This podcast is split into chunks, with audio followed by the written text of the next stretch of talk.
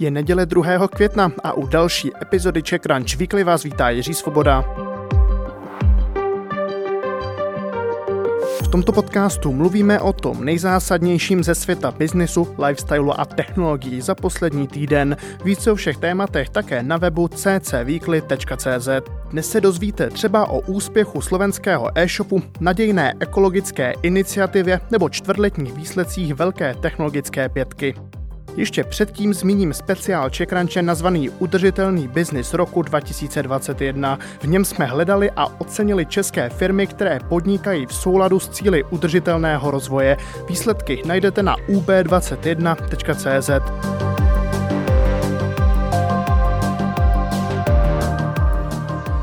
Blockchainový fond od Rockaway dále roste. Viktor Fischer do něj chce vybrat přes 2 miliardy korun a nově ho otevírá i pro investory od 1 milionu korun. Doposud vybrané prostředky obratem investoval do 28 startupů, v níž hlásí zhodnocení přes 800 Barevná a veselá móda je trendy. Dokazují to i výsledky slovenského e-shopu Dedoles, který vyrostl na 1,3 miliardy korun. Hlásí přes 2 miliony zákazníků ve 20 zemích Evropy a chystá i kamenné pobočky v Česku. Matony s e-shopem Košík.cz uzavřeli problematický koloběh plastů, poté co na začátku roku uvedli do oběhu zálohované PET lahve, z nich opět vyrábí nové. Podíl recyklované složky v lahvích činí 80% a s dalším vývojem technologie by se měl vyšplhat až na 90%. Dramox, český divadelní Netflix, který vznikl na pomoc kultuře v pandemii, slaví úspěch. Scénám vyplatil už 5 milionů korun a po pěti měsících provozu hlásí celkem 100 tisíc hodin přehraného obsahu. Nedávno také spustil aplikace pro chytré televize i iOS a Android. Nový coworking ve Zlíně Impact Hub vybuduje na tamní třídě Tomáše Bati sedmipatrovou budovu, která by se měla stát destinací pro startupy či biznisové nomády z okolí. Nebudou chybět open space, zasedačky ani soukromé kanceláře pro stovky lidí. Něco jako podnikatelské Duolingo, tak by se dala nazvat česká aplikace Incubate. Zdeněk Fred Fous věří, že přes novou aplikaci dokáže rozvíjet podnikatelské dovednosti lidí. Sám teď hlásí, že do startu získává 7 milionů korun od investorů.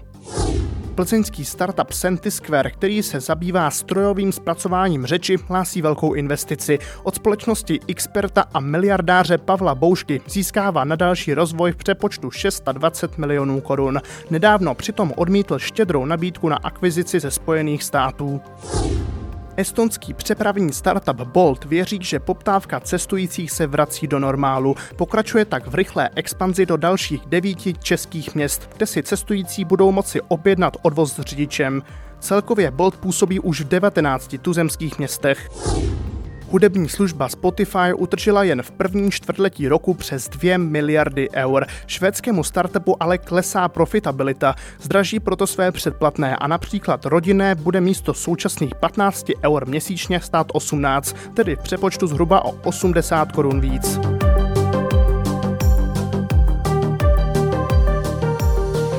Vybíráme taky téma, které tento týden hýbalo světem technologií. Konec dubna znamená vždy ohlašování výsledků veřejně obchodovatelných firm za první kvartál roku. Zlatým hřebem tohoto období byl právě uplynulý týden. Své uzávěrky totiž zveřejnila i celá takzvaná velká pětka Apple, Amazon, Facebook, Microsoft a Alphabet, respektive Google.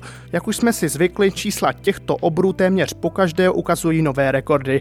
Například Apple se ale tentokrát vyšvihnul způsob, způsobem, který asi očekával jen málo kdo. Pokračuje analytik společnosti XTB Tomáš Vranka. Apple ťažil posledné kvartály primárne z toho, že firmy vybavovali svojich zamestnancov novými zariadeniami, keďže veľa z nich bolo nútených pracovať na home officeoch.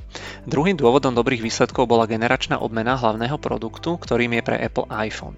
V aktuálnej generácii prišiel prvýkrát s možnosťou využitia siete 5G, čo pomohlo dobre predávať v celom svete, obzvlášť ale v regióne Veľkej Číny, kde medziročne tržby rástli o 87%. Okrem toho dlhodobo rastie aj segment služieb, kde môžeme zaradiť napríklad App Store, Apple Music a podobne.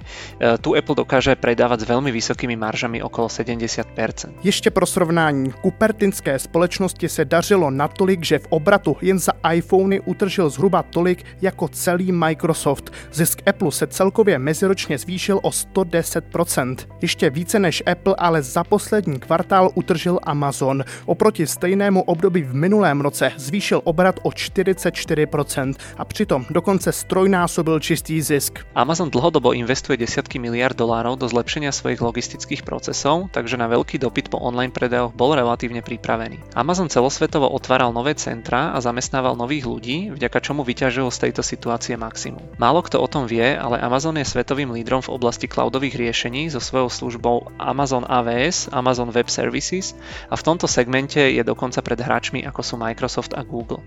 Práve cloud bude aj do budúcna pre Amazon dojnou kravou, keďže ide o vysokomaržové odvetvie, pokojne aj s maržami okolo 50%, na rozdiel od online predaja, kde sa marže pohybujú maximálne v rádoch nízkych jednotiek percent. Dvojce Google a Facebook pak ve velkém jako vždy vydělávala na reklamách. Tyto dvě entity si podle Vranky de facto vytvořili ve svém oboru duopol a ten se stal posledním období ještě silnějším. Facebook dosáhl tržeb ve výši 26 miliard dolarů, tedy téměř o 48% více než za stejné období minulý rok.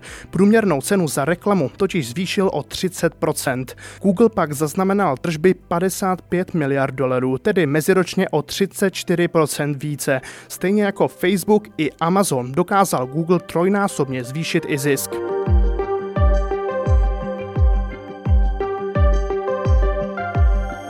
Adéla Pavlunová zpracovala příběh moravského startupu Miko. Ten chce s mycéliem, tedy podhoubím, prorazit do světa obalových materiálů a nahrazovat s ním plasty. Petr Brejčák udělal rozhovor s partnerem fondu Credo Ventures Ondřejem Bartošem. Byl to právě tento tuzemský vehikl, který investoval před lety do rumunského startupu UiPath a teď své peníze zhodnotil o tisíce procent. A poslechněte si také nový rozhovorový podcast Čekaranče. Ondřej Holcman v něm vyspovídal Pavla Rígra, šéfa české technologické společnosti Trask. To byl dnešní přehled Czech Crunch Weekly. O všech zmíněných tématech si přečtěte více na ccweekly.cz. Ještě jednou ccweekly.cz, tam je náš kompletní newsletter i s dalšími tématy. Úspěšný start nového týdne přeji Jiří Svoboda.